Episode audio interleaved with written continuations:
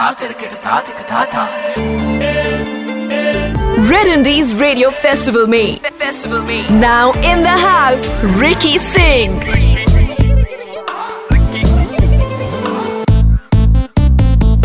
Oh why, Ricky Singh, how you doing Ricky Singh, the viral countdown the Ricky करता रहंदा है यार। लेकिन क्या है ना, Ricky ने सोचा कि पूरा हफ्ता तुहाडे नाल बिताएगा, बिकॉज क्यों नहीं। Ricky नु केड़ा काम है यार, Ricky एक दिन में 16 एल्बम बना लेता है, मतलब Ricky ठाठा है। तो my favorite people in the house, Ricky Singh the digital piranha। यार क्या है कि Red Indies radio festival world music day को वर्ल्ड म्यूजिक वीक बना के रिक्की ने लास्ट ईयर जो तोड़फोड़ मचा दिया, इस साल भी तोड़फोड़ मचाने के लिए ऐसे ऐसे आर्टिस्ट रिक्की लेके आ रहा है। और उसमें से जो रिक्की के मतलब बिल्कुल ही खास, मतलब एकदम हाई फाई बड़ी स्पीड डालते उत्ते एक थे ओ। तो यहाँ पर मेरे साथ जो मतलब नाम से ऐसे जिनका नाम मालिक जैसा, लेकिन काम मतलब एकदम ज़बरदस्त करते हैं और मेरे बड़े खास दोस्त हैं। अमाल मलिक है मेरे साथ। Amaal, what's up, are you doing buddy? What's up brother, what's happening bro? Let's keep it real. तुसी कभी कनेडा गए हो? नहीं, पर मेरा म्यूजिक तो गया है। कराया हाय ऐसे ऐ यार मुंडा जेड़ा है ना, मुंडे हत्थे भी दे रिक्की वाकन एकदम रॉकेट है। मैं तुहानू कह रहा, मतलब बर्थ बाय बर्थ ही जो है तुहाडा नाता है, मतलब डेबू मलिक साहब हैं, सरदार मलिक साहब हैं, मतलब आपकी एंसेस्ट्री वैसी है, चाचा आपके ऐसे हैं, घर में पूरा म्यूजिकल वगैरह। बिना गाए आप लोग एक दूसरे से बात कर लेते हो? नॉर्मल नमक वमक मांग लेते हो? हाँ, यानी मम्मी से बात करते वक्त यानी हम लोग की मम्मी बोलती है कुछ गा के मत बताना मुझे। उनको कभी फाइनल प्रोडक्ट ही चाहिए, डेमो नहीं पसंद उन्हें कि मम्मी अगर एक दिन प्यार से बोल भी देती बेटा प्लेट रख, शायद हम रख देते, पर वो अभी भी बोलते हैं प्लेट रख। जब तुम डेब्यू किया सलमान दी मूवी, मतलब डेब्यू में क्या होता है ना, पहले बॉल पे छक्का मार लेता है कोई जी। तो जय जब कर रहे थे तो आपको ऐसे कैसा लग रहा था कि मतलब बहुत बड़ी रिस्पॉन्सिबिलिटी आ गई है, कि क्या हो गया है? बहुत बड़ी रिस्पॉन्सिबिलिटी आ गई सी, पर बहुत पब्लिक नो जालन हो गई सी। तो उस चक्कर में साडा debut film fail, music album fail, इतने बड़े सुपरस्टार ने दिया मौका, हम फेल, उनके साथ भी हुए, तो मुश्किल था। यानी वेरी वेरी ग्रेटफुल कि यू नो सलमान खान जी ने मेरे को 23 की एज में सोचा कि मैं म्यूजिक कर सकता हूँ। मैंने जब आई रिमेम्बर जब जय हो रहा था, मैंने बोला आप दे देना बीट्स बा अमल मलिक। तो they was like literally मैं उनको इमिटेट भी करूँगा। What does that mean? No. You want beats? ऐसा कोई क्रेडिट नहीं बेटा। Oh, क्या बात? So I was like sir आप जो म्यूजिक कंपोजर नाम से ही मैं डरता था, क्योंकि इतने दिग्गज है फैमिली में। बोला 32-33 जो अब उम्र होने लगी है, इस पे डेब्यू करें, क्योंकि you know I had seen Vishal Shekhar, Pritam da, my father, all 30+ में डेब्यू हुए थे। और इंडस्ट्री में साइकी क्रिएट कर देते यंगस्टर्स के साथ कि तुम्हें बहुत जीना पड़ता है, बहुत डील करना पड़ता है, तो तुम वो दर्द लाओगे। अब मैंने 20 साल की उम्र में 40 साल का दर्द देख लिया था। यानी लिटरली पहली फिल्म नहीं चल रही है इतने बड़े स्टार के साथ, और यानी मुश्किल था उसके बाद भी एक साल। And then I think you know Khoobsurat happened for me and that changed everything for me. अभी आप बोल रहे हो कि आपने डेब्यू किया था मतलब somewhere in the 20s, लेकिन तुम्हारा जेड़ा डेब्यू है, जेड़ा तुम्हारे खून से आ गया सी, वो तो 8 साल में ही आपने पियानो प्ले करना शुरू कर दिया था। हाँ, यानी 8 साल की उम्र में मैंने डेब्यू मलिक कर दिया था। साढ़े प्यो दा नाम डब्बू मलिक डेब्यू मलिक। बट यानी ये हुआ था कि मेरे जो ग्रैंडफादर है बहुत लेजेंडरी सरदार मलिक जी, उनके एक फ्रेंड थे, एंड उन्होंने मेरे को एक कैसियो पहला इतना सा छोटा सा 2 octave कीबोर्ड गिफ्ट किया था। तब तक मैं बैटमैन, हीमैन, स्पाइडरमैन, ये सब चीज़ों में खुश था, पर कहीं ना कहीं when that instrument came in front of me, मुझे लगा कि ये क्या है। और मैं उसे मार के बजा जाके तोड़ के, उधर ABCD लिखा भी होता था बच्चों को सिखाने के लिए। तो I was just having fun, और मैंने लिटरली 2 घंटे में वो कीबोर्ड तोड़ दिया बजा के। तो मेरी माँ थोड़ा भड़क सकती थी, बट शी रियलाइज कि इतना पागल हो रहा है इसके पीछे, और रोने लगे कि और चाहिए, कहाँ है ये, क्या की निकल गया, ये क्या हो रहा है। तो the kid got obsessed, the mother got impressed. She realise कि मेरे हस्बैंड की जो ड्रीम है कि यू नो दोनों बच्चे म्यूजिक में जाए, मम्मी नहीं चाहती थी, मम्मी बोले लॉयर बनो, डिग्री लो, क्योंकि she comes from a full crazy fricking family, you know she has lawyers, doctors, engineers और यानी साइको एनालिसिस लेवल पीपल, और हमारे इधर 35% मिल जाए तो पास हो जाए डैड वाली साइड। तो मुझे ये साइड ज़्यादा इजी लगा, बट फिर भी मेरे मार्क्स यानी काफ़ी अच्छे थे, 86-87% आया था 10th में। बट मैंने म्यूज़िक को 8 साल की उम्र में चुना, पर म्यूज़िक ने मुझे 24 की उम्र में चुना। मैं ये पूछने वाला सी, वो डोरे मी फा 16 तक तो आप ट्रिनिटी कॉलेज ऑफ म्यूजिक चले गए थे, लंदन चले गए थे तुसी। और लंदन में कभी देखिया है नहीं? हाँ हाय कैसे, मैं तो बैटमैन हूँ। यारी रोड के स्टूडियो में केव में रहता हूँ। दिन में ब्रूस वेन, रात को बैटमैन। मैं कभी नहीं गया। मैं यूएस गया था, मुझे इतना मजा नहीं आया। ठीक है, अच्छा है, इट्स ओके। यूके मेरा म्यूजिक आई थिंक हर जगह गया है, पर मुझे अभी वो सब जगह मैं चेक करता हूँ, पता जो स्ट्रीमिंग ऐप से कहाँ आप फेमस हो। Mostly throughout the world है जो 8 सालों में मेरे को प्यार मिला है। It's unbelievable. So I was like अब यूके जाना जरूरी। आप भी बोल रहे हो, पर मैं कभी ट्रिनिटी कॉलेज लंदन नहीं गया हूँ। मैंने इंडिया से ही वो कोर्स और वो सर्टिफिकेशन किया है। मेरा कंप्लीटेड ऑल माई 8 ग्रेड्स। और फिर मैंने थोड़ा रॉक स्कूल, जैज स्कूल, ऐसी सब चीज़ें भी की है, ताकि यू नो वेस्टर्न म्यूजिक के डिफरेंट फॉर्म्स में सीख सकूँ। तो जेड़ा जब आप म्यूजिक सीख रहे थे, जब वो कैसियो तोड़ रहे थे, उनको फिर टेपों से चिपका रहे थे, उस टाइम पर कोई गाना याद है जो थोड़ा सा गुनगुना सकते हो? मान ली जब मैं छोटा था, एट दैट एज मुझे मेरी तो ऑब्वियसली उस उम्र में कोई कॉम्पोजिशन नहीं थी। अगर होती तो मैं प्रोडिजी हो जाता। बट मैं मैं तोतला था, ये भी बहुत कम लोग जानते। So I used to sing दादू तेली नजल खुशबू तेला बदन तू हाँ तल या ना तल तू है मेली तिलन। एंड देन यानी वो ही गाना, मैं I was obsessed with that song. अभी रिसेंटली मैंने एक अनप्लग्ड शो किया जहाँ पे मैंने गाया फिर मेरे ख्वाबों की तस्वीर है तुम, बेखबर मेरी तकदीर है तुम।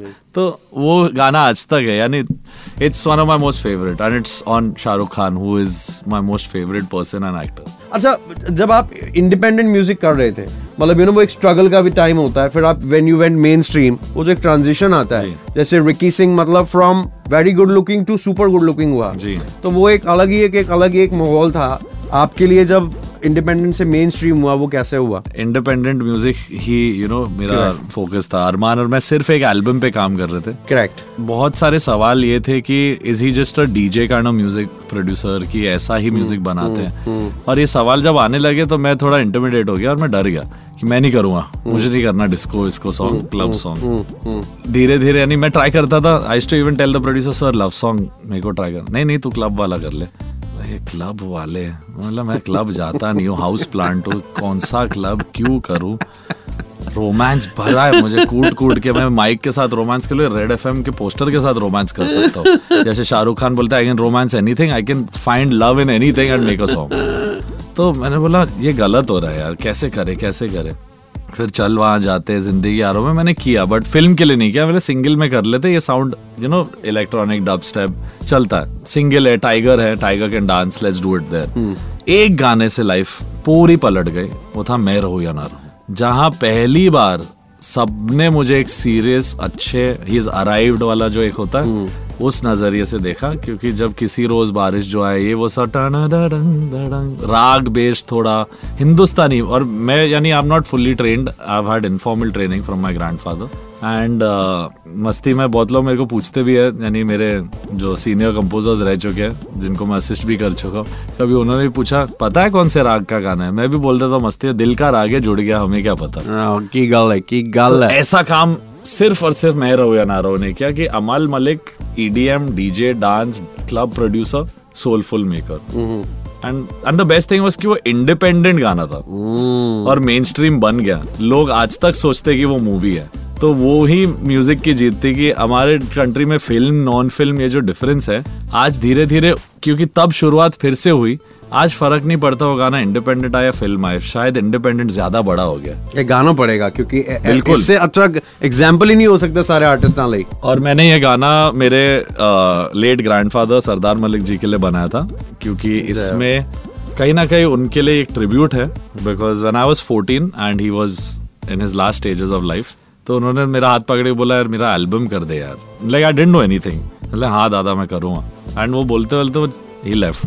मेरे अंदर रह गया कि सेड मैं दे तो नहीं पाया वो ड्रीम, सेड अभी ऊपर से कहीं से सुन ले कुछ हो, मैं बनाऊंगा एक गाना एज अ ट्रिब्यूट। और ये गाना मैंने बनाया एंड मैं पहली बार इन्वॉल्व हुआ कि मैं लड़ा कि यू नो मैं अपने म्यूजिक के लिए लड़ता हूँ यूजुअली कि ऐसा म्यूजिक करना है, पर मैंने बोला ये गाना, मैं भूषण जी ने बोला कि let's do it, what a great song, and you know I said इसमें कोई कमर्शियल वाला कुछ नहीं चाहिए, प्योरिटी चाहिए, एक एक वर्ड प्योर लिखा है विराग, रश्मि विराग ने. So I literally begged everyone, and that dream came true. He heard the song, he came on board, and that's how Nero Ya Naro happened. किसी रोज बारिश जो आए समझ लेना बूंदों में मैं हूँ, सुबह धूप तुमको सताए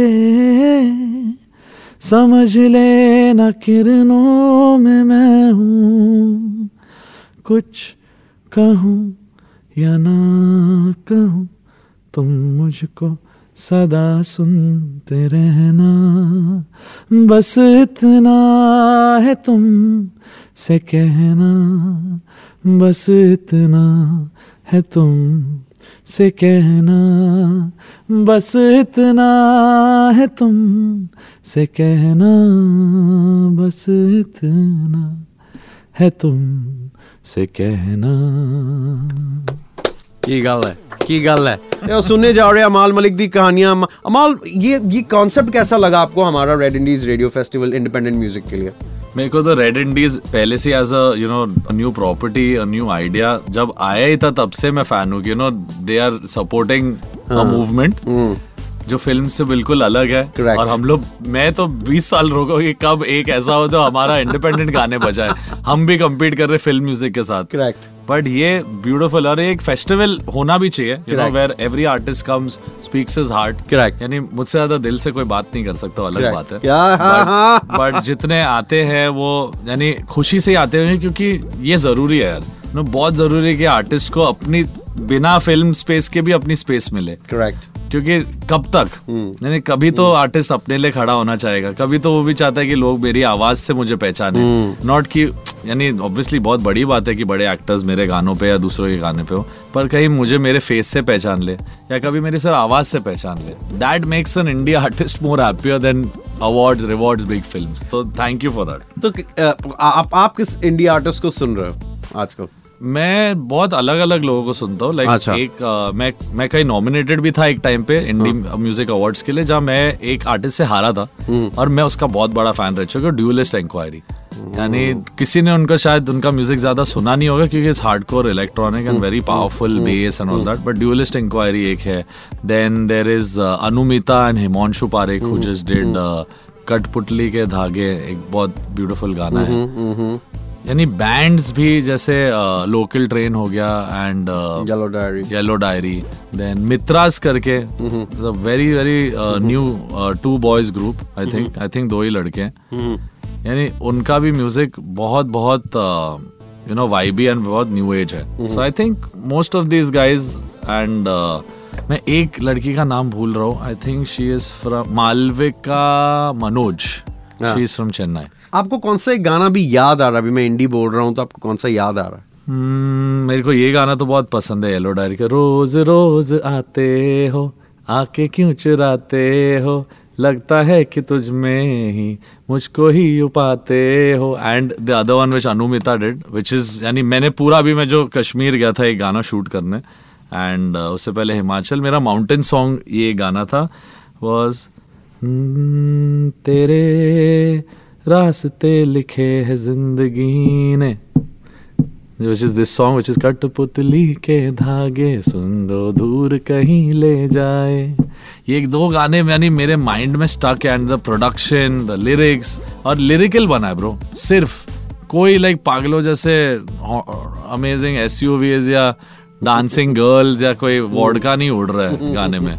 सिंपल है, एक बिल्ली है, एक बॉल ऑफ फर है, कुछ हो रहा है वीडियो में, और वो गाना यानी फिल्म गानों के लेवल तक आने लगा है इन टर्म्स ऑफ. चलो नंबर्स लेबल को मैटर करते हैं, मैं जब से लेबल हेड बना हूँ विद माय फादर मैं भी चेक करता हूँ, बट गाना दिल जीत चुका है, और वो जो जीत लिया अगर गाने ने तो बाकी सब फॉलोज. तो आई थिंक हिमांशु भी जो है who compose this song, he is the music producer of yellow diary the band.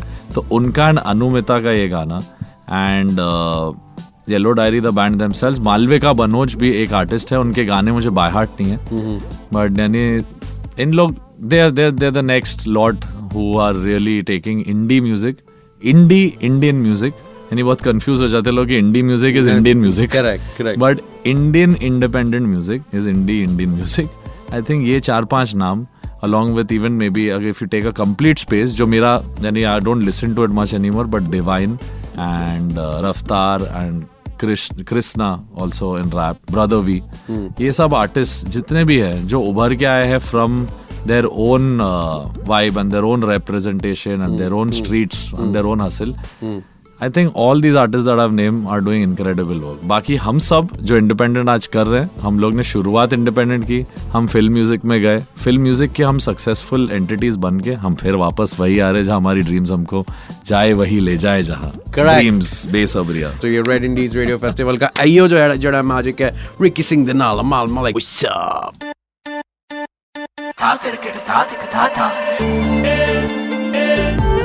सुनते रहो red Indies radio festival, indie बजाओ, ओनली ऑन रेड एफएम. बजाते रहो